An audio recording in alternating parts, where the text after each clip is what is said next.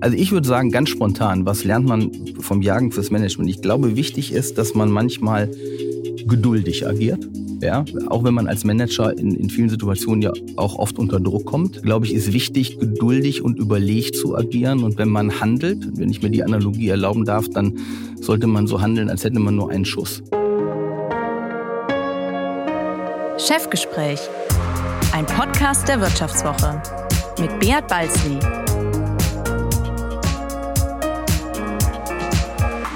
Ja, herzlich willkommen bei einer weiteren Folge des Vivo Podcast Chefgespräch. Mein Name ist Beat Balzli und ich bin der Chefredakteur der Wirtschaftswoche. Tja, ich muss mich heute wieder mal outen und ein Geständnis ablegen. Wer sich das Chefgespräch regelmäßig anhört, weiß bereits, dass ich ein glühender Anhänger des Fischstäbchens bin. Und somit lässt sich leichter ahnen, dass Kochen nicht so mein Ding ist. In meinen Studentenzeiten gab es in der WG praktischerweise immer einen, der es besser und leidenschaftlicher machte.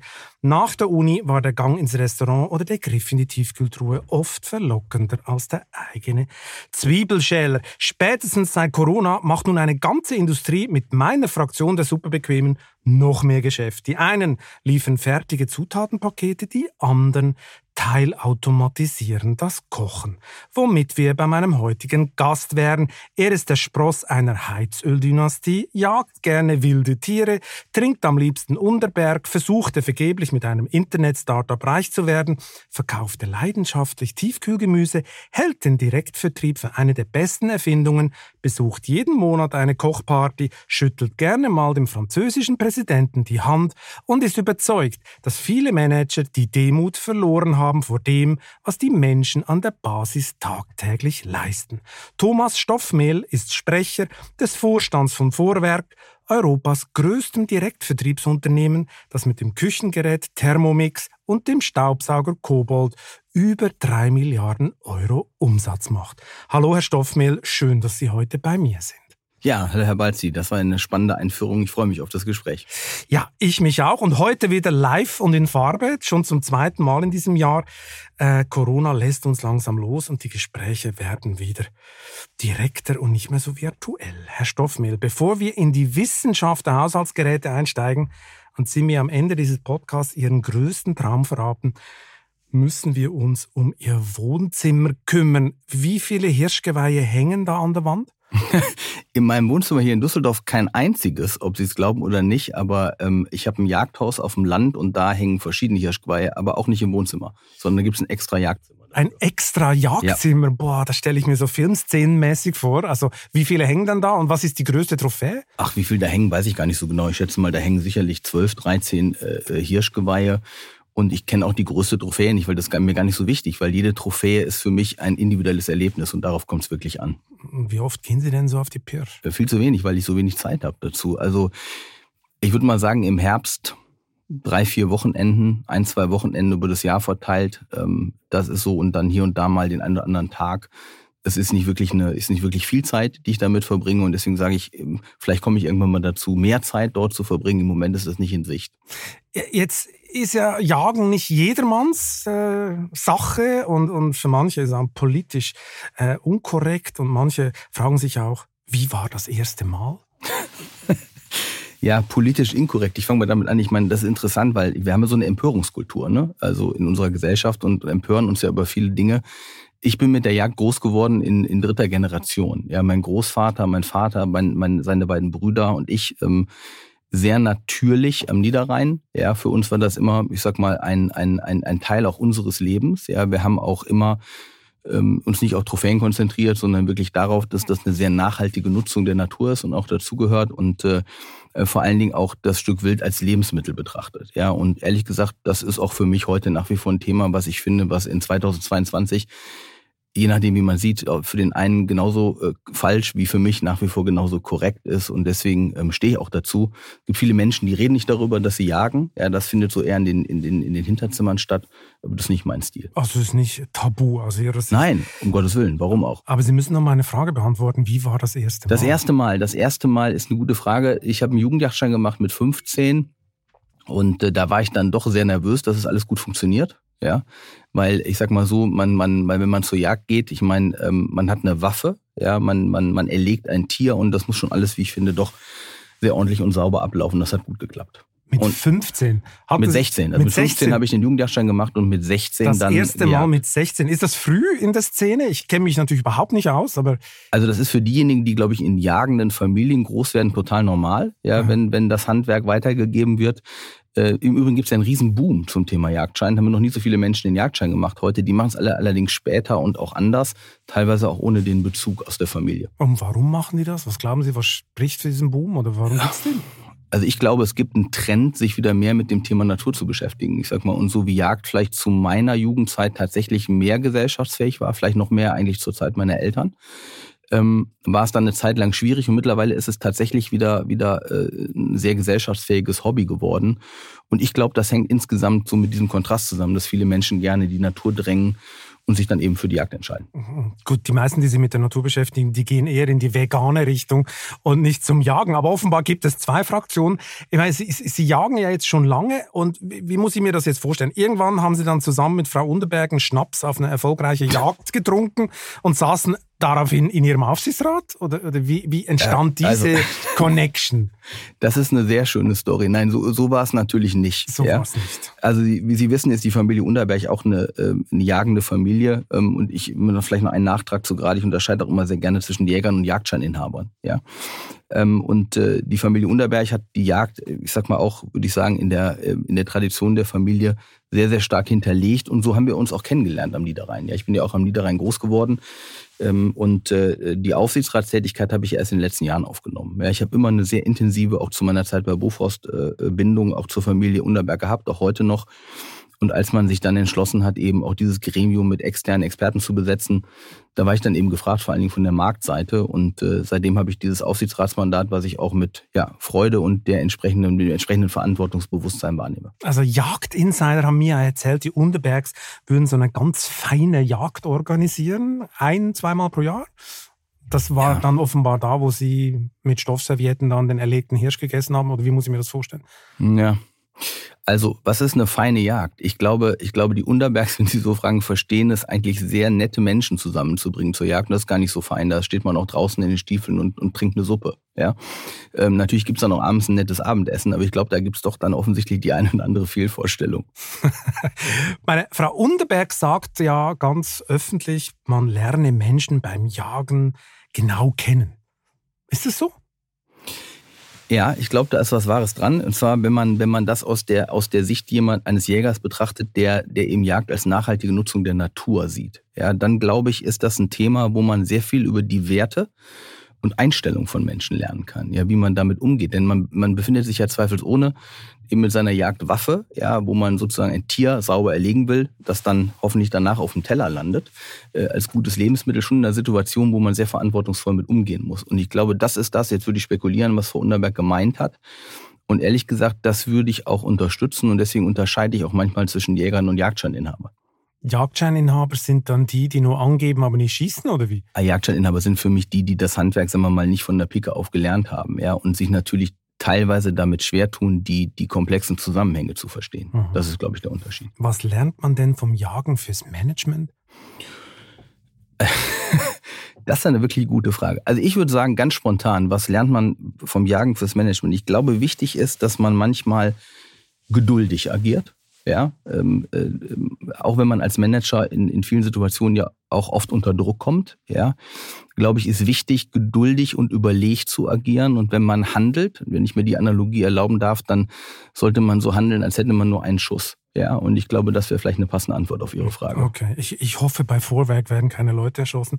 Ähm, Äh, ich glaube, das würde meinen Führungsstil nicht wirklich wiedergeben. Aber das ist ein anderes gut, Thema. Ja, das stimmt, wäre vielleicht auch schwierig. Ähm, lernt man denn beim Jagen auch eine gewisse Kaltblütigkeit?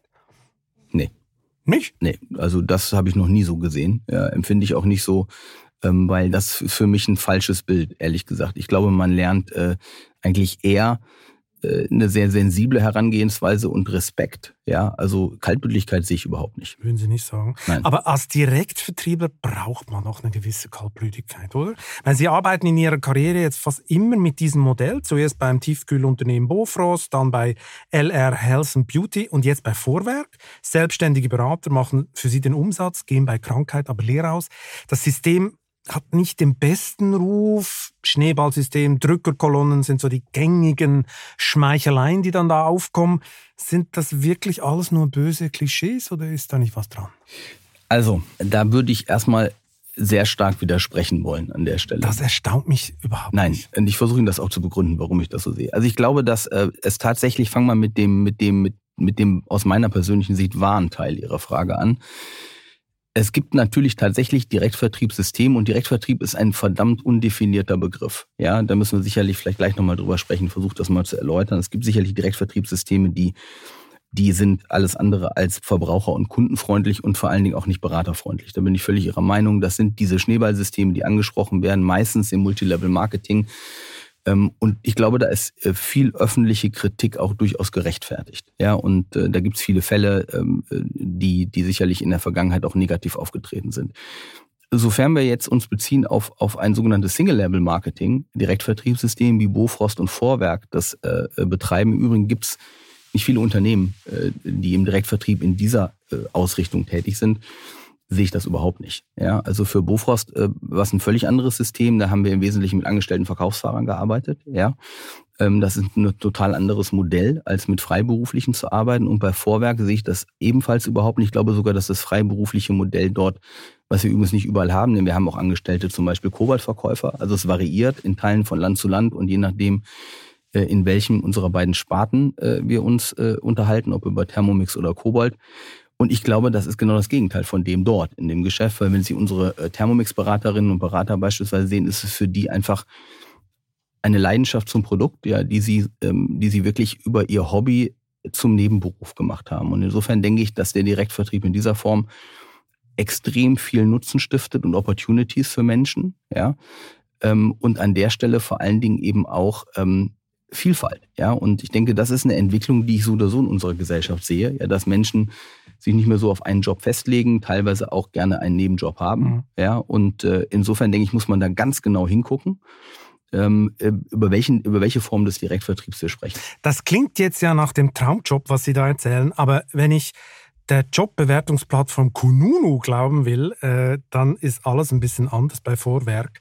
Da erhalten sie ja vom Vertrieblen zum Teil sehr, sehr schlechte Noten. Da steht zum Beispiel im ersten Corona-Lockdown hätte das Unternehmen die Vertriebler komplett hängen lassen und stattdessen auch einfach auf die staatlichen Überbrückungskredite verwiesen. Waren Sie so herzlos? Also, ähm, ich, ich beschäftige mich in Teilen auch damit. Ich muss ganz ehrlich sagen, ich kann das überhaupt nicht verstehen, weil ähm, das faktisch, ja, definitiv nicht den Tatsachen entspricht. Also wir können ja nur sprechen zunächst mal vielleicht, wenn wir über den Angestellten-Teil sprechen, wir haben genau das Gegenteil gemacht. Wir sind äh, vor der Corona-Krise gestanden, wie viele andere Unternehmen auch, und haben nicht wirklich gewusst, welche Auswirkungen das nach sich ziehen wird. Und äh, vor dem Hintergrund war für uns das Allerwichtigste, eben unsere Beraterinnen und Berater nicht zu verlieren. Ja, und Sie wissen natürlich, dass über solche Plattformen meistens die Leute, die zufrieden sind, sich nicht äußern, ja, und denen irgendwas Negatives widerfahren ist, sich sehr breit multiplizieren. Da muss man mit leben. Das gehört auch in der Unternehmensführung dazu. Aber ich kann Ihnen versichern, und das ist die Wahrheit, dass ähm, tatsächlich wir ähm, in Vorleistung getreten sind. Das heißt, wir haben dann ähm, äh, Anfang äh, der Corona-Krise ähm, Vorschüsse gezahlt, monatelang Vorschüsse gezahlt. Ja, an die selbstständigen Vertriebler. Ähm, an die selbstständigen Vertriebler, die haben wir auch unterstützt. Ähm, genau an die geht's. Die anderen kriegen eher Gehalt, über die brauchen ja, wir nicht sprechen. Um die ja. An die Selbstständigen haben wir äh, Vorschüsse gezahlt. Das heißt, die haben wir faktisch voll verprovisioniert, ohne dass ein Verkauf dagegen stand. Weil wir gesagt haben, das hätten wir nicht offen gesprochen ein Jahr durchgehalten. Ja? Das ging bei uns ungefähr zwei, drei Monate so, bis wir dann wieder im Geschäft waren und auch ähm, auf die Corona-Krise die richtige Antwort gefunden haben, was die Anpassung des Geschäftsmodells angeht. Aber, und ich glaube, das ist ganz wichtig, wir haben genau das gegenteilige Feedback bekommen. Ich glaube, dass wir zu den wenigen Unternehmen gehören, auch Direktvertriebsunternehmen, die eben nicht ihre Salesforce nicht bezahlt haben oder gefeuert haben, sondern wir auf die Art und Weise tatsächlich weiter gewachsen sind in der Salesforce. Und das ist auch sicherlich ein wesentlicher Grund, warum wir zu Beginn der Corona-Krise mit so viel Unsicherheit am Ende doch so gestärkt daraus gegangen sind. Es gibt noch weitere Kritik, zum Beispiel, dass sie faktisch in einer Scheinselbstständigkeit gefangen sind, diese Berater. Dauernd kämen Anweisungen aus der Vorwerkzentrale etc. Das sei faktisch fake, diese Selbstständigkeit. Das sei eine Scheinselbstständigkeit. Ja, also da kann ich nur sagen, ähm, mit Verlaub, das halte ich wirklich für groben Unfug. Ja, ich glaube, da gehört Vorwerk auch rechtlich rauf und runter geprüft, sicherlich zu den seriösesten Unternehmen. Äh, Scheinselbstständigkeitsthemen im Übrigen haben wir diskutiert. Äh, das erkenne ich aus der Bofors-Zeit damals beim, beim Wettbewerber Eismann. Die hatten Handelsvertretersysteme, da hat sich, sich äh, Prozesse rauf und runter gegeben. Das Thema haben wir überhaupt nicht. Ja, ich kann das nicht nachvollziehen. Ähm, wir haben solche Diskussionen nicht. Wir haben solche Diskussionen auch nicht mit den Behörden. Wir sind, glaube ich, da mit unserem System über jeden Zweifel erhaben und deswegen finde ich das sehr bedauerlich, ja, wenn, wenn, wenn solche Themen über uns multipliziert werden. Die haben mit der Realität nichts zu tun. Hm. Sie beschäftigen ja weltweit so beinahe, wenn ich richtig äh, informiert bin, 600.000 freie Beraterinnen und Berater. Wie viele geben denn da pro Jahr auf? Weil es schafft ja nicht jeder den Traum vom super erfolgreichen äh, Vorwegverkäufer. Also erstmal die Zahlen, die müssen wir jetzt ganz aktuell insoweit korrigieren, als dass, das haben Sie vielleicht äh, gelesen, wir uns ja ähm, zu Ende des Jahres, Anfang diesen Jahres ähm, von Jafra getrennt haben, unserem äh, Unternehmen im, im Kosmetikbereich. Und die fallen da weg. Dann. Multilevel, das sind, das sind äh, 450, 480.000 Berater. Ja, sicherlich jetzt aus dem Kopf kommen, die dann demnächst nicht mehr sozusagen auch bei uns aufgeführt werden. Aber Jafra gehört eben bis zum Closing formal auch zur, zur Vorwerkgruppe. Und dann, glaube ich, ist die Frage insoweit irreführend, als dass ja nicht jeder das Ziel hat, in seinem Leben nichts anderes zu machen, als Vollzeit Thermomixe oder Staubsauger zu verkaufen. Ich glaube, ähm, äh, wir sollten das mal von der anderen Seite beleuchten und fragen, mit welchen Zielen kommen die Menschen eigentlich zu uns? Ja? Ähm, und die meisten kommen zu uns, äh, zum Beispiel beim Thermomix, äh, weil sie zunächst mal sagen, der Thermomix ist so ein tolles Haushaltsgerät dass sie das zu, zum, zunächst entscheiden zu kaufen und im zweiten Schritt äh, sich entscheiden, das zu verdienen. Ja, das heißt also, dass sie im, meistens im Friends and Family Umfeld äh, Thermomixe verkaufen, ja, um ihren eigenen Thermomix zu verdienen. Das sind ja keine professionellen Verkäuferinnen oder Verkäufer. Und vor dem Hintergrund, glaube ich, ist wichtig zu verstehen, dass die Ziele total heterogen sind. Ja, und wir haben natürlich im Direktvertrieb ähm, insoweit eine hohe Fluktuation am Anfang, weil in meinem Beispiel von Thermomix äh, Sie nicht vergessen dürfen, dass diejenigen, die sich zum Beispiel entscheiden, die eigentlich Kunde sind, ja, und den Thermomix verdienen wollen, ja danach nicht zwingend für uns weiter verkaufen. Ja, die werden natürlich bei uns auch als Fluktuation gewertet. Und insofern, insofern ähm, ist natürlich für uns immer wichtig, auch in unserer Vertriebsstrategie, möglichst viele Menschen dauerhaft an uns zu binden. Wir müssen aber respektieren, dass eben die Zielsetzungen sehr individuell sind. Ja, und insofern ähm, brauchen wir eigentlich Menschen in allen Stationen, wo sie sich entscheiden, mit Vorwerk zu tun zu haben. Ja? Ähm, und am schwierigsten ist sicherlich dann den Übergang von Kunde zu Beraterin oder Berater hinzubekommen. Ich meine, stellt sich dann teilweise natürlich so tragische Fälle vor, die haben dann den gesamten Freundeskreis abgegrast und äh, ja, stehen dann da als gescheiterte Existenz. Das gibt's ja auch, oder? Weißt du, ja, aber, aber, nicht bei uns. Nicht bei Ihnen? Nein, also gucken Sie. Es gibt äh, doch Leute, die das Vollzeit machen und dann nicht erfolgreich sind. Ja, also nochmal, das, äh, das, äh, das, nee, also das tut mir leid, das, das kann ich nicht nachvollziehen. Also ich sag mal, die Menschen, die, wissen Sie, ich glaube, sie unterschätzen den, den Hype, vor allen Dingen auch um den Thermomix. Die, die, die Menschen, die sich entscheiden, ihr Gerät zu verdienen. Ja, das ist unser sogenanntes Verdienerprogramm. Die, die müssen, um ihr Gerät komplett zu verdienen, vier Geräte verkaufen. Ja, und ich glaube, wenn sie jetzt hier repräsentativ sich einfach, keine Ahnung, 50 Leute rausnehmen würden, äh, die sich in der Phase des Unternehmens befinden, dann würden die Ihnen bestätigen, dass es kein großer Akt ist, weil so oder so die Nachfrage groß ist. Ja, ich glaube, schwierig wird es erst dann, wenn man sagt, okay, jetzt habe ich die vier Geräte verkauft, der Thermomix ist verdient, ist meiner. Ja. Und jetzt könnte ich mir aber vorstellen, aus meinem Hobby mindestens einen Nebenberuf zu machen, ja, und weiter zu verkaufen. Das ist ja ein ganz anderes Level dann, oder? Ja, weil dann kommen Sie erstmals an die Situation, wo, wo derjenige, der aus der, aus der Leidenschaft vom Produkt kommt, vor der Situation steht, wo kriege ich jetzt Kontakte her? Ja, so, das ist aber nicht praktisch so, wie Sie sagen. Da hat niemand seinen ganzen Freundes- und Bekanntenkreis abgegriffen, sondern das ist der, genau der Moment, wo wir als Unternehmen, das ist auch ein, sicherlich ein wesentlicher Teil unserer neuen Vertriebsstrategie, die ich mit meinen Kollegen umsetze, uns darauf konzentrieren, Menschen zu fokussieren auf das, was sie wollen und können. Das ist nämlich die Leidenschaft über das Produkt zu teilen ja, aber zum Beispiel bei dem Generieren von Leads und Kontakten von uns so unterstützt werden, dass sie sich eben nicht vor ein Einkaufscenter stellen müssen und wildfremde Leute ansprechen, die sie nicht kennen. Ja, ja, das ist ja die, im Prinzip die Realität, die dahinter also steht. Keine knallharte Kaltakquise gibt es bei uns gar nicht. Hm. Ja, es gibt auch bei uns zum Beispiel im Kobaltgeschäft, ja, es gibt keine einzige Vorführung, wo nicht vorher der Termin mit dem potenziellen Kunden vereinbart worden ist. Also insofern auch das nochmal zurückgehen zu dem, was wir vorhin besprochen haben das ist eine völlig andere Form des Direktvertriebs als der, den Sie vorhin allgemein angesprochen haben. Welcher Typ Mensch ist denn prädestiniert, um bei Ihnen so ein professioneller Verkäufer zu sein? Was zeichnet denn den perfekten Vorwerkvertriebler aus? Ja. Charakteristisch so. Also ich glaube, es sind zwei Dinge. Das erste ist, glaube ich, die Liebe zum Produkt. Ja, ich glaube, es spielt überhaupt gar keine Rolle, ob wir über Thermomix oder, oder Kobalt sprechen. Wenn jemand das nicht macht, weil er von den Produkten wirklich überzeugt ist, ja, dann wird das nichts, um das relativ deutlich zu sagen. Das heißt, die Liebe zum Produkt, die Überzeugung ähm, äh, vom Produkt ist elementare Voraussetzung. Und dann, glaube ich, ist ganz wichtig, dass es Menschen sind, die grundsätzlich gerne sich mit Menschen umgeben. Ja, weil, weil ich denke, das ist auch ein ganz, ganz wesentliches Thema, warum der Direktvertrieb, zumindest den wir betreiben, ein Gewinner ist in der Corona-Krise, dass die Menschen diesen persönlichen Kontakt wollen, dass sie eben nicht nur One-Click-Shopping at Amazon betreiben wollen, sondern tatsächlich diese Beratung, diese Nähe wollen. Und deswegen würde ich das als zweite Voraussetzung nennen. Man muss Menschen mögen, ja, ähm, und muss auch in der Lage sein, mit Menschen äh, sozusagen sich zu connecten. Aber man sollte nicht mit ihnen sich auf dem Sofa betrinken zu Hause. Ich habe ja vorher geschworen, den Loriot-Spot nicht anzusprechen, aber es musste halt trotzdem sein. Es passt so gut. Wenn ich mir Ihre persönliche Laufbahn angucke und wir dieses Gespräch jetzt ähm, führen über ähm, äh, den, den perfekten Charakter eines Verkäufers. Wie gut sind Sie eigentlich als Verkäufer? Tja, also gut, die Fragen, die sollten vielleicht andere beurteilen. Ich glaube, dass ich als Verkäufer ganz gut über die Runden käme, wenn es sein müsste. Aber Sie haben jetzt noch nicht einen Thermomix verkauft? Nee, ich habe noch keinen Thermomix verkauft. Ähm, ich bin allerdings äh, grundsätzlich sehr, sehr nah am Feld. War gerade letzte Woche wieder bei einer äh, ähm, äh, Thermomix-Party im Bergischen Land und versuche immer sehr, sehr nah an der Basis zu sein, aber ich habe noch nicht verkauft. Ich müsste immer mal, überhaupt mal prüfen, ob ich das vertraglich überhaupt dürfte. Das ist ja nur ein kleiner Spaß am Rande. Nein, aber äh, die Nähe zum Geschäft ist natürlich wichtig. Ne? Also verkauft habe ich noch nicht, aber Sie können den Job nicht aus meiner persönlichen Überzeugung erfolgreich äh, äh, wirklich ausfüllen, wenn sie nicht die Nähe zum Geschäft und zu den Menschen haben. Und ich glaube, als guter Verkäufer braucht man hohe Frustrationsresistenz, oder? Weil man nimmt ja immer wieder neue Anläufe. Gab es in Ihrer Karriere mal Momente, wo etwas so richtig in die Hosen gegangen ist und Sie sie wieder aufstehen mussten?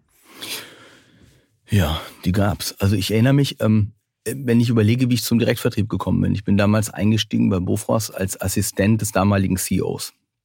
Und äh, als der mir dann sagte, wir haben jetzt erstmal eine andere, ungefähr gut einjährige, fast ein Jahr und drei Monate äh, vorgesehene Vertriebseinarbeitung geplant, äh, da wusste ich nicht wirklich, was auf mich zukam. Ja, weil, weil jetzt komme ich zurück zu dem Thema. Ich habe noch keinen Thermomix verkauft, aber ich habe zu meiner Anfangszeit bei Bofrost angefangen als Neukundenwerber ich bin als Verkaufsfahrer unterwegs gewesen. Ich war Bezirksleiter und habe eine Niederlassung geleitet. Ja, das heißt, da habe ich schon sehr wohl direkt verkauft. Also Tiefkühlerbsen an der Haustür ja, verkaufen, da, da, wissen Sie, wie das geht. Da bin ich versiert, ja, während ich den Thermomix oder den Kobalt eben persönlich noch nicht verkauft habe. Aber ich glaube, dass da, da hat es viele Momente gegeben, ja, wo ich ähm, gedacht habe, naja, intellektuell hast du das jetzt verstanden. Und dann kann man sich sehr gut reindenken in diese auch unter Umständen regelmäßig vorkommende Frustration eines Verkäufers, wenn er sich an der Haustür eben das Nein abholt. Ja, also das habe ich habe ich aus eigener Anschauung ähm, mehrfach erlebt. Äh, und ich sage mal ein zweites Beispiel dafür ist sicherlich in meiner in meiner ähm, Station jetzt äh, vor Vorwerk eben auch zu sehen, dass man dass man teilweise auch im bestimmten Umfeld von von Investoren äh, mit anderen Zielsetzungen sinnvolle Unternehmensstrategien nicht umsetzen kann. Ja, auch das ist, wie ich finde, heute im Umfeld des Familienunternehmens deutlich besser. Also das, da spielen Sie auf LR an, auf Ihren Job vor Vorwerk ja. oder wie? Ja. Die wollten was ganz anderes als Sie oder wie? Hm, ich denke am Ende ja, ja. Am Ende ja. Ich meine, Ihr Abgang war relativ abrupt, glaube ich so. Ja, der war von beiden Seiten ziemlich abrupt, äh, weil ähm, wir dann festgestellt haben, dass da gab es dann auch eben noch, ich sag mal, einen internen Gesellschafterwechsel. Und dann sind wir, ich sag mal, bezüglich der Vertriebsstrategie und des Verständnisses, wie man das Unternehmen erfolgreich ähm, aufstellt, tatsächlich nicht mehr zusammengekommen. Und dann finde ich ehrlich gesagt, dann ist manchmal auch besser für beide Seiten, äh, den Schlussstrich zu ziehen. Bleiben wir noch mal ein bisschen bei der Frustration. Wie frustriert waren Sie eigentlich, als es mit Ihrem Internet-Startup während der großen Dotcom-Bonanza um die Jahrtausendwende nicht so richtig klappte. Ja. Sie waren ja Mitgründer, glaube ich. Ja. Ja, ja, das war 1999 bis, ähm, bis ungefähr. Sie waren nur ein Jahr, glaube ich, nee, ein nee, paar nee, Monate dabei, oder? Nee, nee, nee, nee. Wir haben das, das stimmt nicht. Wir haben das gegründet im, äh, im äh, ich glaube, August 99. 99, genau. Oder April 99. Und äh, das ging bis, äh, bis, bis Mitte 2021. Mhm. Das war die Zeit. Da bin ich im, im, äh, im November 21 bei Bofrost eingestiegen. Also dazu ganz konkret ich sehe das so überhaupt nicht. So ja? eine tolle Erfahrung. das, das war, sagt man in so Momenten. Ja, aber das habe ich aber nicht gesagt. Das okay. haben Sie jetzt gesagt. Das stimmt. Das ja? ist, ich bin also, gespannt. Also, ähm, erstmal muss man Folgendes dazu sagen. Ich bin ja von Hause aus promovierter Jurist. Und äh, ähm, für mich war eigentlich irgendwann in dieser ganzen Phase klar, dass ich keinen wirklich klassisch juristischen Beruf ausüben möchte. Und deswegen war das Internet-Startup ähm, mit, mit, mit Bekannten und Freunden, die an der WU studiert hatten, ein engster Freund von mir, der auch mein Trauzeuge ist, ähm, mit dem ich Abi gemacht habe, eigentlich eine fantastische Gelegenheit, ja, ein eigenes Unternehmen zu gründen. Das war im Übrigen zu der Zeit auskommende Dotcom-Hysterie. Also wir waren eigentlich schon im relativ schwierigen Fahrwasser unterwegs und haben uns dann entschlossen, ein amerikanisches Geschäftsmodell zu kopieren. Ich will da nicht zu sehr ins Detail gehen. Das war eine Wahnsinnserfahrung. Jetzt ist das Wort doch gefallen, weil ähm, es ist ein Riesenunterschied, ob Sie heute als Manager in ein Unternehmen gehen und ein Unternehmen managen, was erstmal da so steht, ja, oder ob Sie sowas von vornherein aufbauen mit all den Herausforderungen. Ich meine, Sie dürfen nicht vergessen, damals waren wir unabhängiger, wir hatten keine Familien, wir konnten sicherlich vielleicht noch durchaus freier entscheiden. Ja, wir haben erstmal alle unseren Job an Nagel gehangen, ja, Berater, Rechtsanwalt und so weiter, sind ohne Gehalt in dieses Unternehmen gegangen, haben uns alle von unseren Eltern, ich glaube damals 30.000 weiß gar nicht, ob D-Mark oder Euro Darlehen geben lassen, ja, und dann haben wir losgelegt. Und ich glaube, für mich war dieser, dieser Unternehmergeist entscheidend, weil ich komme aus einem Unternehmerhaushalt, ja. Und ich glaube, in der Nachbetrachtung war das ganz schwierig. Da waren ganz viele unglaublich schwierige Momente, ja, während dieses Internet-Startups. Aber wir haben am Ende immer eine gute Lösung gefunden ja, dafür. Und wir sind vor allen Dingen ähm, dann am Ende eben rausgegangen mit dieser unternehmerischen Erfahrung. Ja. Und ich glaube, aber die Firma haben Sie geschlossen. Die Firma ist dann, äh, einige Assets sind verkauft worden aus der mhm. Firma und äh, dann ist die Firma am Ende so vom Markt verschwunden. Ja. Mhm. Mhm.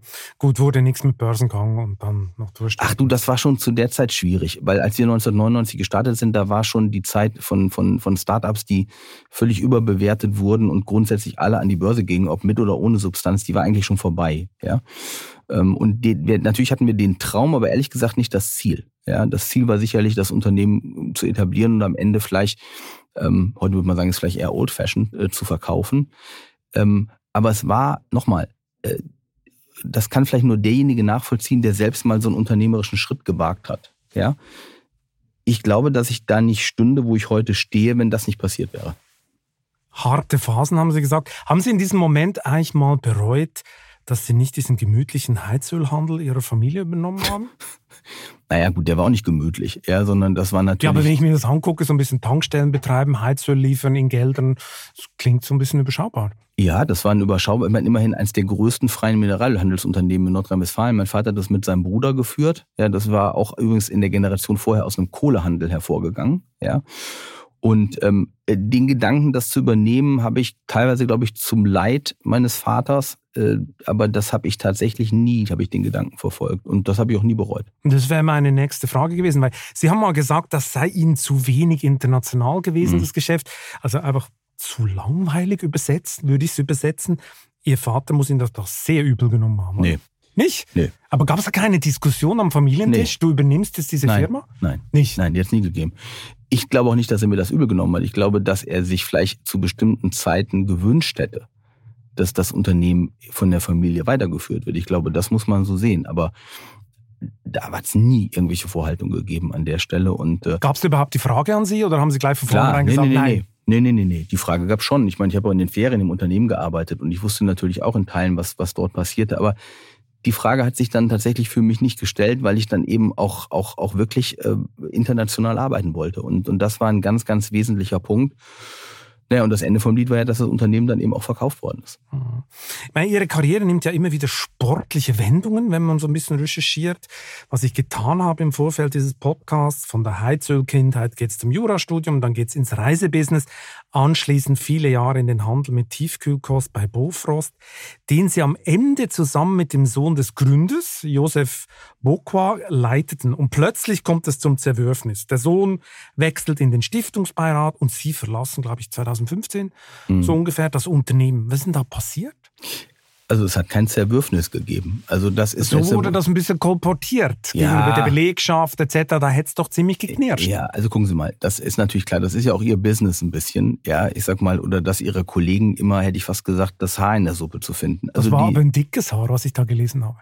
Nee, die, die, nee, die, die, die Story ist an sich eine andere. Ja, und äh, das ist ja eine gute Gelegenheit, dass ich da mal äh, drauf antworten kann. Ja, die Frage stellt ja keiner so direkt. Also insofern erstmal vielen Dank. Ich kann Ihnen sagen, ähm, dass in Familienunternehmen, und das meine ich mit großem Respekt, ja, ähm, Nachfolgethemen, auch Themen zwischen Kindern und Stiefkindern nicht immer leicht sind. So, und das will ich mal, und, und ich sage das jetzt mit allem Respekt, da ich mich mit meinem Stiefbruder auch in dieser Konstellation immer sehr gut verstanden habe. Ich war ja der Sprecher des Unternehmens, ja, wie Sie wissen. Wir waren sehr erfolgreich unterwegs. Aber es gab dann eben schon, ich sag mal auch, ähm, auf der, auf der, auf der senioreren Gesellschaftsseite Unterschiede, wo ich mir übrigens mit meinem Stiefbruder tatsächlich sehr einig war, ja, über die weitere strategische Ausrichtung des Unternehmens. So. Und jetzt kommt ein Punkt, der, ähm, der typisch für mich ist, weil Sie sprechen von Wendung. Ich bin ein Mensch, der, wenn er eine Überzeugung hat, konsequent handelt. Ja, und so habe ich damals meinen Vertrag mit fast zweieinhalb Jahren Vorlauf gekündigt, mit der Bemerkung, dass ich ihn nicht verlängern werde, wenn sich bestimmte Rahmenbedingungen nicht verändern. Offen gesprochen, zu dem Zeitpunkt der Kündigung hatte ich immer noch die Hoffnung, dass das vielleicht hilft, um bestimmte Rahmenbedingungen zu verändern. Das ist aber nicht passiert. Und dann habe ich das Unternehmen verlassen, ja, und äh, aber, aber nicht eine Sekunde im Groll. Wir haben heutzutage alle miteinander ein sehr, sehr gutes Verhältnis in der Familie, ja. Ähm, und insofern ist die, ist für mich die Sicht auf die Dinge ganz klar, nämlich genauso, wie ich Ihnen das gerade geschildert habe. Mhm. Also für alle Zuhörerinnen und Zuhörer, die jetzt gerade den Faden verloren haben, äh, Herr Stoffmehl ist der Stiefsohn des Gründers von Bofrost. Genau. Äh, und darum Stiefbruder. Jetzt stellt man sich natürlich die Frage, Sie haben es vorher schon ein bisschen angetönt, also von außen betrachtet, Klischee wäre, boah, Stiefsohn, Stiefbruder, alles sehr anstrengend, brutales Konkurrenzverhältnis, Intrigen überall, echt Romanstoff, so war das nicht. Nö. Also ich glaube, das war tatsächlich jetzt, wenn Sie, wenn ich jetzt diese Story gerade höre, die Sie aufmachen, dann war das sehr langweilig, ja. Ähm, aber es war sicherlich auch ein Thema von unterschiedlichen Vorstellungen in unterschiedlichen Unternehmergenerationen. Und ich muss ganz ehrlich sagen, für meinen Teil, da ich ja nicht Gesellschafter des Unternehmens war, ja, ähm, hatte ich auch immer beschlossen, das ist auch ein ganz wichtiger Punkt, nie zwischen die familiären Fronten geraten zu wollen. Ja. Und da muss ich mir auch ähm, heute persönlich, wenn ich das so sagen darf, immer noch ein großes Lob aussprechen, dass mir gelungen ist, diese Unabhängigkeit beizubehalten. Mhm. Aber es war schon hart, nach fast 15 Jahren den Laden zu verlassen, nehme ich an. Ich, ich habe ja schon damit gerechnet, dass Sie da bleiben. Also natürlich ist das hart. Ich glaube auch, dass es für die Mitarbeiter hart war, weil alle Teams, die aufgestellt waren, die waren ja alle letztendlich die Teams, die, die wir auch aufgestellt hatten, die ich auch, auch aufgestellt hatte. Und äh, natürlich ist so eine Entscheidung ähm, tough, aber wissen Sie, auf der anderen Seite, wenn man so einen Managerjob macht, dann dann gehört auch Abschied nehmen ab und an dazu. Ja, und äh, dann gibt es vielleicht manchmal gute Gründe, manchmal rationale Gründe, manchmal emotionale Gründe, da kommt dann alles zusammen. Ja, spätestens mit dieser Erfahrung sind Sie ja dann gut gewappnet gewesen für schwierige Familienunternehmen. Bevor Sie allerdings zu Vorwerk kamen, haben Sie ja noch einen Abstecher gemacht in die Beautybranche. Wir haben es vorher erwähnt, Direktvertrieb LR. Hautcreme statt Tiefkühlgemüse war dann angesagt, jetzt Thermomix und Staubsauger. Gibt es eigentlich irgendein Produkt, das Sie nicht verkaufen würden? Es gibt ganz viele Produkte, die ich nicht verkaufen würde. Äh, das, da, davon mal ganz abgesehen. Aber, aber, aber das ist der, das aus meiner Sicht der falsche Ansatz, ja, weil ich mich fasziniert die Art und Weise, wie das Geschäft gemacht wird. Ja, und ich sag mal, bei LR, Sie haben eigentlich den wichtigen Punkt, den, den sozusagen den, den wirklichen USP äh, des Produktportfolios haben Sie gerade unter den Tisch fallen lassen. Das waren eigentlich Aloe Vera ähm, äh, Produkte. Und das war das, was dieses Unternehmen auch heute noch besonders macht. Ja, ähm, und, und auch der wirkliche USP, das, das reine Thema dekorative Kosmetik und so weiter, war damals schon kein Gamechanger. Mhm. Wie lief eigentlich die Anstellung bei Vorwerk? Mussten Sie sich bei allen Familienmitgliedern, die da beteiligt sind, persönlich vorstellen oder nur beim Ehrenbeiratsvorsitzenden? Oder? Also. Sie lächeln ähm, schon, ich weiß, da gibt sicher eine Geschichte dazu, oder? Ja, ich mache das kurz. Also ist natürlich so, dass man, man wenn man, ähm, und ich glaube, das darf man dann auch voller Stolz sagen, ganz erfolgreich unterwegs war in der Branche ja, und auch, auch zumindest als Persönlichkeit respektiert wird, ähm, dann kennt man sich. Ja, und man darf nicht vergessen, Vorwerk ist Europas größtes Direktvertriebsunternehmen. Sie haben es vorhin äh, äh nochmal rübergebracht. Bofors ist jetzt ja auch nicht gerade klein, ja, Europas größtes äh, Direktvertriebstiefelkostunternehmen und da kennt man sich, ja, so.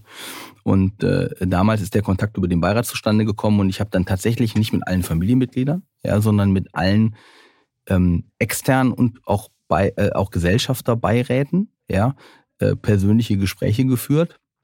Und ich hatte damals, ähm, das ist ganz interessant, eigentlich gar nicht vor, im Direktvertrieb zu bleiben, ja, sondern ich war schon so weit, mich anderweitig zu orientieren. Was wollten Sie denn machen? Äh, ich hatte, ich hatte zwei Angebote, CEO zu werden in, in, ähm, in Unternehmen, die sich äh, mit Digitalisierungsgeschäftsmodellen äh, äh, befasst haben. Und äh, zur gleichen Zeit kam dann eben das Vorwerkangebot. Und jetzt sage ich Ihnen ganz ehrlich, ich bin wahnsinnig froh, dass ich die Entscheidung so getroffen habe, weil ich in den Gesprächen erstens äh, unglaublich ähm, spannende und respektable Unternehmerfamilie kennengelernt habe in unterschiedlichen Generationen auch unterschiedlichen Gesellschafterstämmen. Ähm, sehr, sehr gute Governance in dem Unternehmen zwischen den externen Beiräten und auch der, der, der Rolle der Gesellschafter. Ähm, und ich glaube, dass ich eben auch festgestellt habe, dass ich zu der Zeit, wie es im Vorwerk damals stand, von der Geschäftsentwicklung doch tatsächlich sehr viel Nutzen stiften kann. Ja, und äh, das ist ja jetzt ganz gut gelungen, ja, mit meinem Kollegen im Vorstandsteam und äh, insofern war das eine sehr gute Begegnung und äh, ich erinnere die Gespräche, die damals stattgefunden haben, in sehr über sehr kurzer zeitlicher Abfolge noch super gerne. Der Familienclan gilt ja als ziemlich betreuungsintensiv. Wie muss man sich das so im Daily Business vorstellen? Wird dauernd angerufen? Wie läuft's?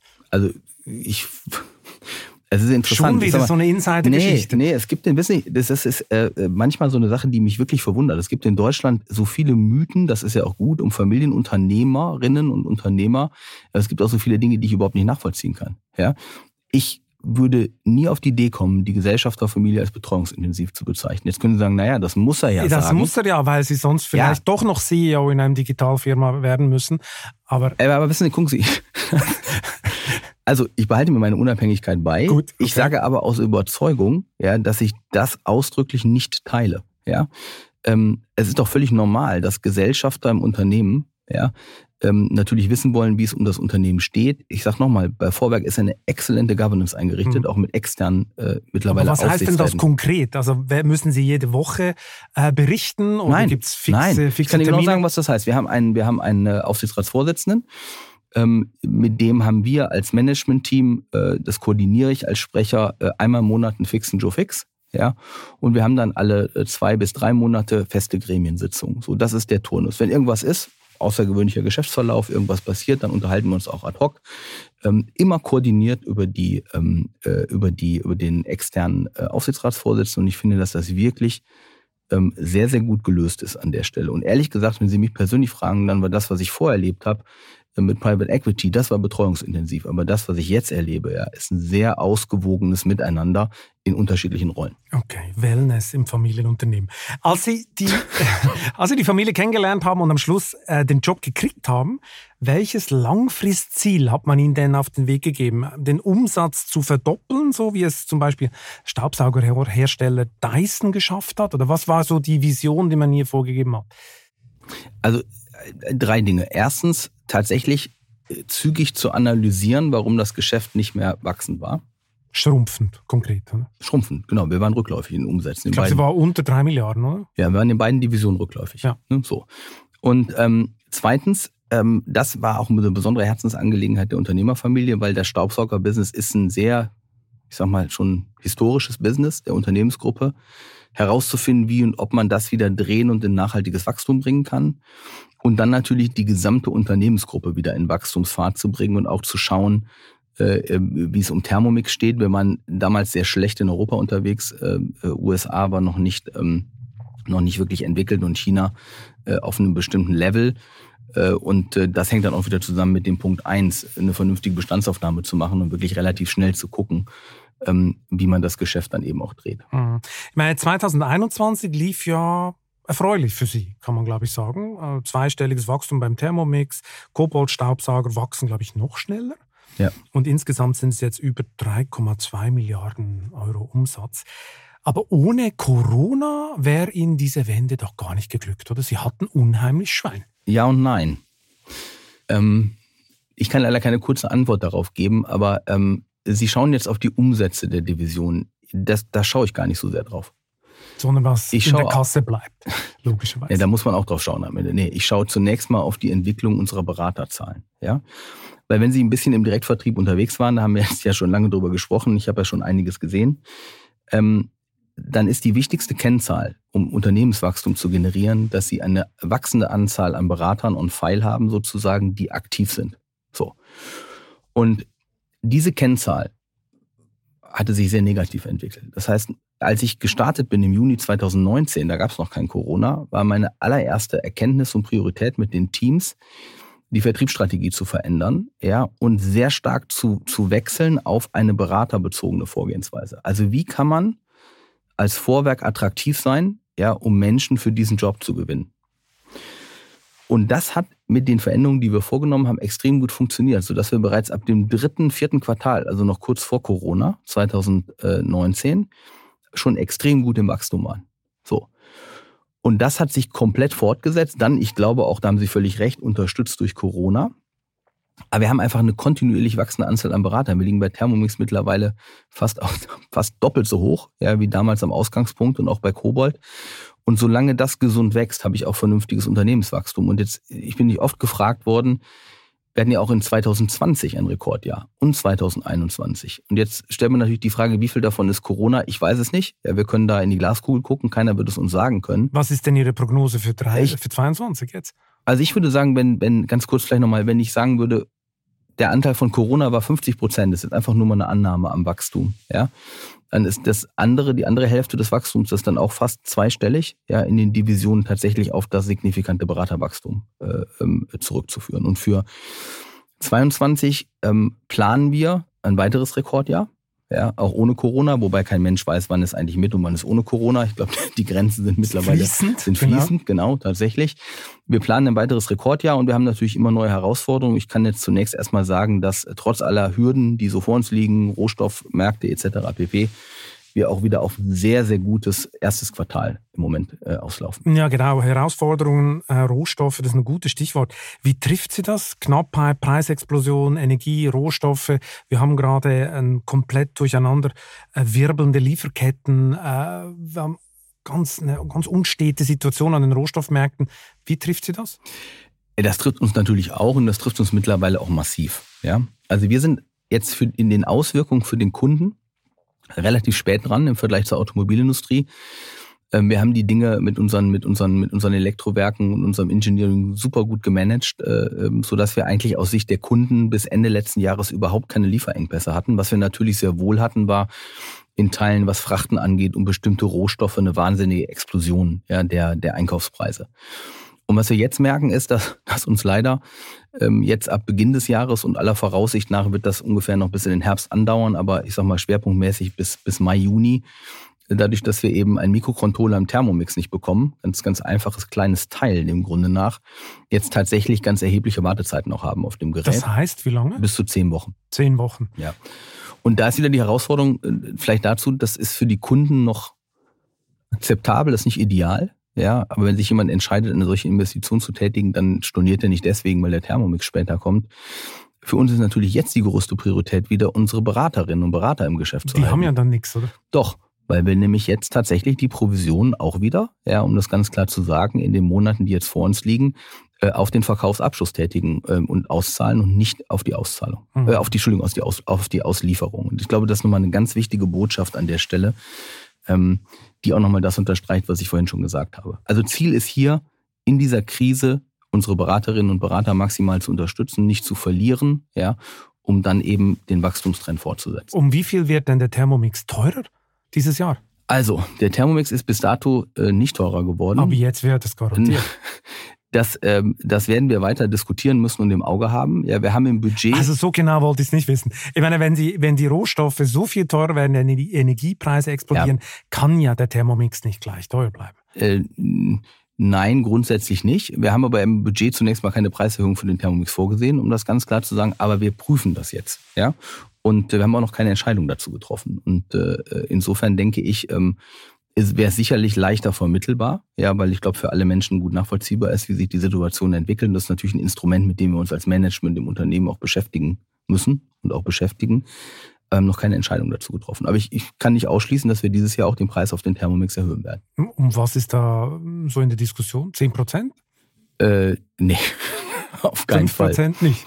Nein, nein, nein. Also wenn, gucken Sie mal, wenn Sie über 10% sprechen würden, dann würden wir uns unterhalten bei 1359 Euro. Ja, ja über 135, 106. Nein, nein, überhaupt gar nicht. Also auch, auch keine, ähm, ich sag mal, auch keine 5%, ja, sondern. Tief sondern, einstellig ja, Sie werden jetzt keine Aussage äh, sozusagen aus mir ähm, äh, herauslocken, aber eins kann ich Ihnen sicher sagen, es wird sich nicht in den Dimensionen bewegen, wenn es denn so kommt, die Sie gerade angesprochen haben. Mhm. Ich meine, die Produktion, äh, die da betroffen ist, ist ja zum großen Teil in Frankreich äh, und nicht im Wuppertal. Da wollten Sie mal die Thermomix-Produktion einstellen, das haben Sie, haben Sie dann gelassen.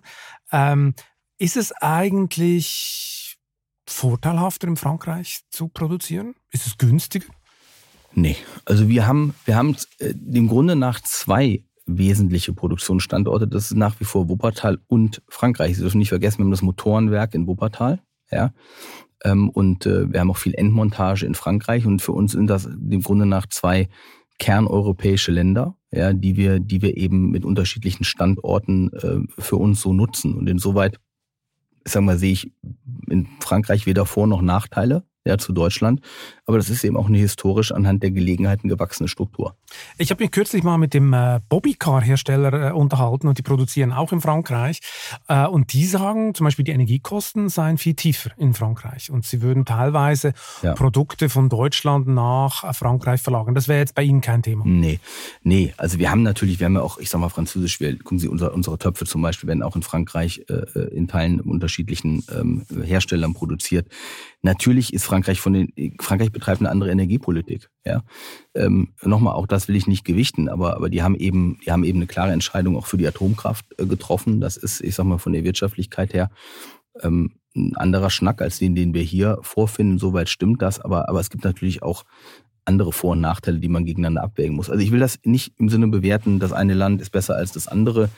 Ich glaube, wir fahren auch mit unseren guten Kontakten nach Frankreich im Moment ähm, einen wirklich guten Mix in den Produktionsstandorten. Aber produzieren in Frankreich macht sicher mehr Spaß, weil man dann auf Schloss Versailles mit Emmanuel Macron äh, ein bisschen plaudern kann und muss nicht auf den Anruf eines deutschen Kanzlers warten. Wie war denn Macron so? Das ist ein guter Typ. Also ich muss ganz ehrlich sagen, ich würde dem eher so den Titel geben des CEOs von Frankreich.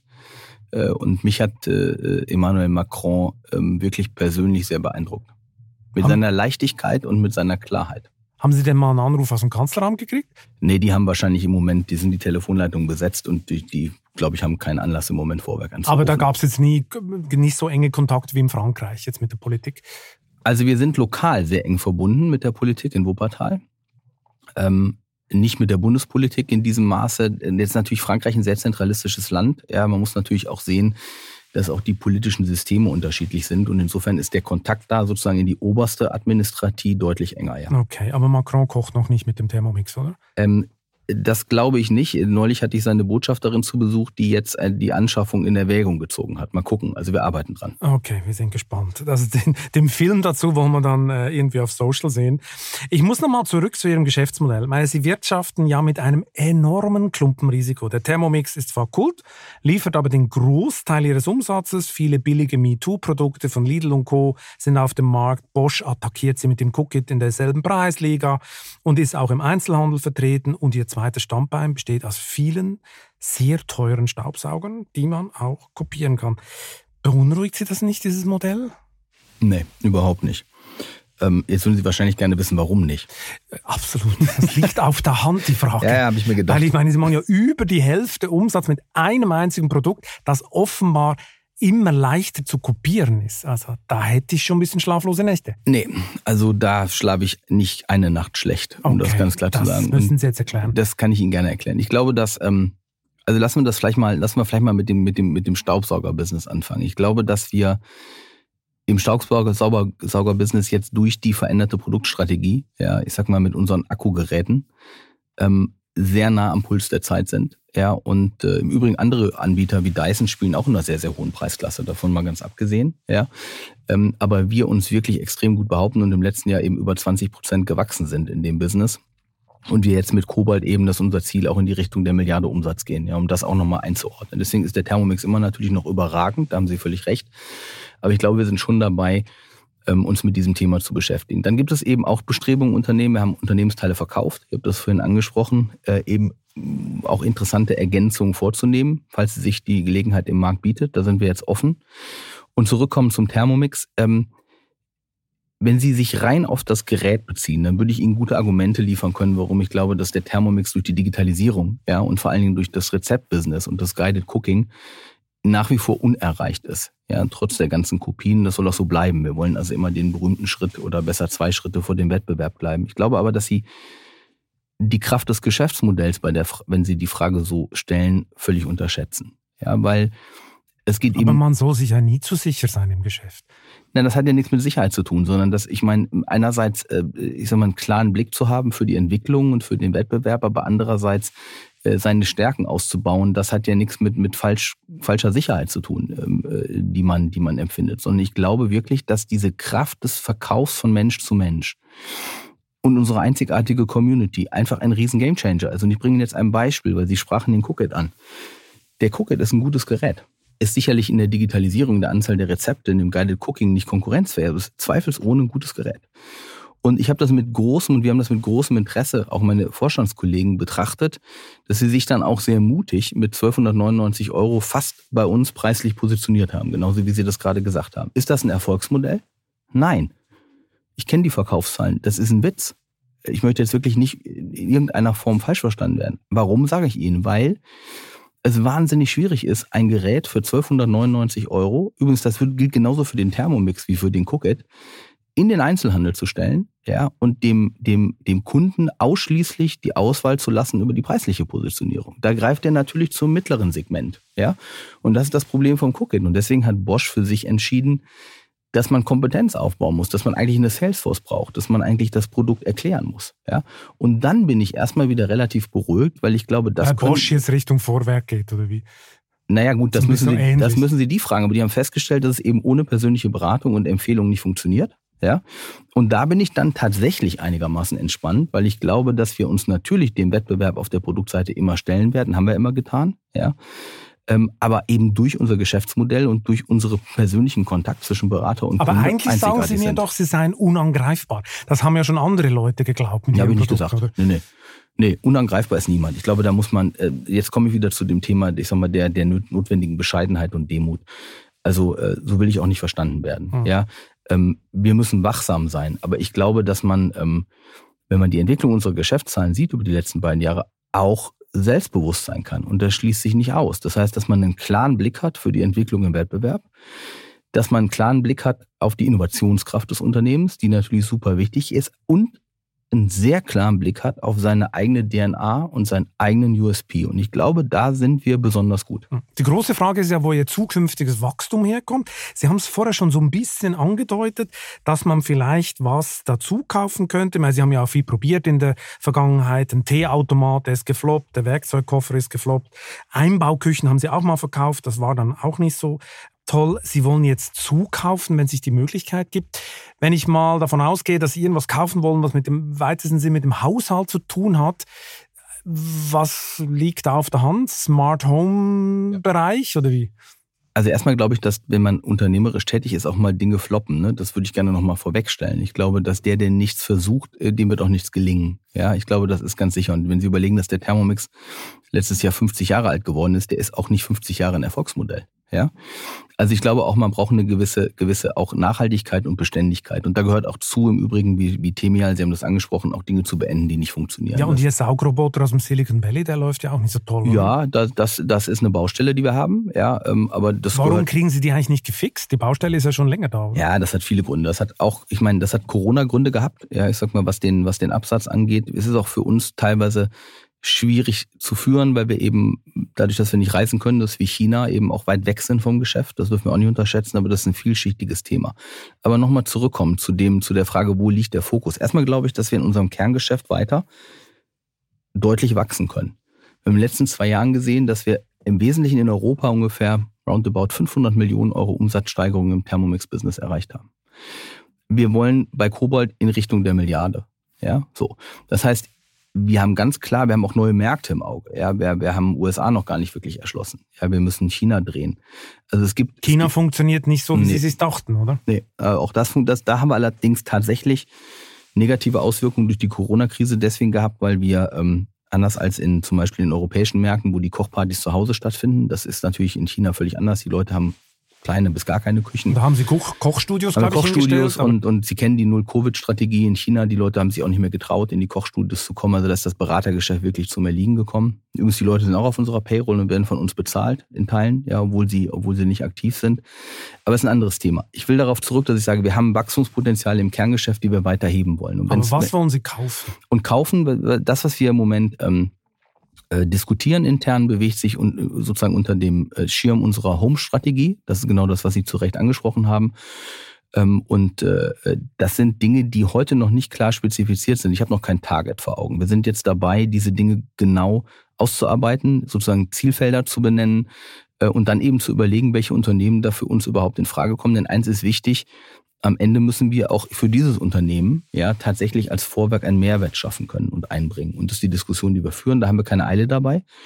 Aber ich wollte eben signalisieren, weil das ist Teil unserer Strategie seit 2019, dass wir diese dritte Säule klar im Fokus haben. Aber das ist natürlich auch ein Stück weit opportunitätsgetrieben. Bleibt denn der Direktvertrieb mit persönlicher Beratung heilig bei Vorwerk oder wandeln Sie sich so ein bisschen schleichend dann doch in ein Amazon und so ein bisschen E-Commerce und so? Ja, also das, ähm, von mir kriegen Sie eine klare Antwort dazu. Ich glaube, wenn wir den Direktvertrieb aufgeben, dann verlieren wir das Geschäft.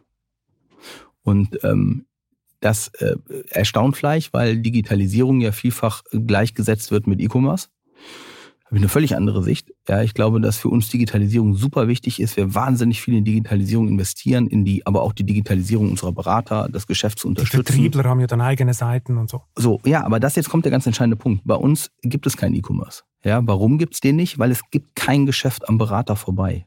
Ja, und wir sprachen vorhin über die DNA, ja, und, und, und sozusagen unsere Kernkompetenz. Wir können nicht an unserem Berater vorbeikaufen, verkaufen, weil der ist in der Kombination vom persönlichen Kontakt Produkt-USP und so weiter der Garant für unseren Erfolg. Ja. Und deswegen haben wir eben, sorry, dass ich das so sage, aber das war sicherlich auch ein Grund für die, für die nicht klare Vertriebsstrategie vor 2019, dass wir eben bei der Digitalisierung und, und nicht ganz klar waren, sind wir eigentlich Multikanal, sind wir Omnikanal, so. Und diese Themen haben wir eben mit der Strategie 2019 alle sehr sauber aufgesetzt, so dass wir sagen, wir haben einerseits Customer Centricity, das heißt, aus der Sicht des Kunden muss der Kunde alle Hauptgeräte perspektivisch in allen Vorwerkkanälen kaufen können. Das ist eine ganz wichtige Aussage. Aber eben immer unter Einbindung des Beraters. Und diese MySites ist eben kein Vorwerk-Webstore, sondern das ist eben die Berater-Website von Ihnen oder von mir, ja, wenn ich mich entsprechend dafür qualifiziert habe. Und ganz interessant ist, dass die Menschen, die sozusagen über die Online-Journey zu uns kommen, ja, an der Stelle, am Ende ein hohes Interesse daran haben, mit dem Berater in Kontakt zu treten. Aber ist das wirklich so? Ein Drittel aller, ein, ein Drittel, Drittel, aller Online-Käufe. Zwei Drittel nicht.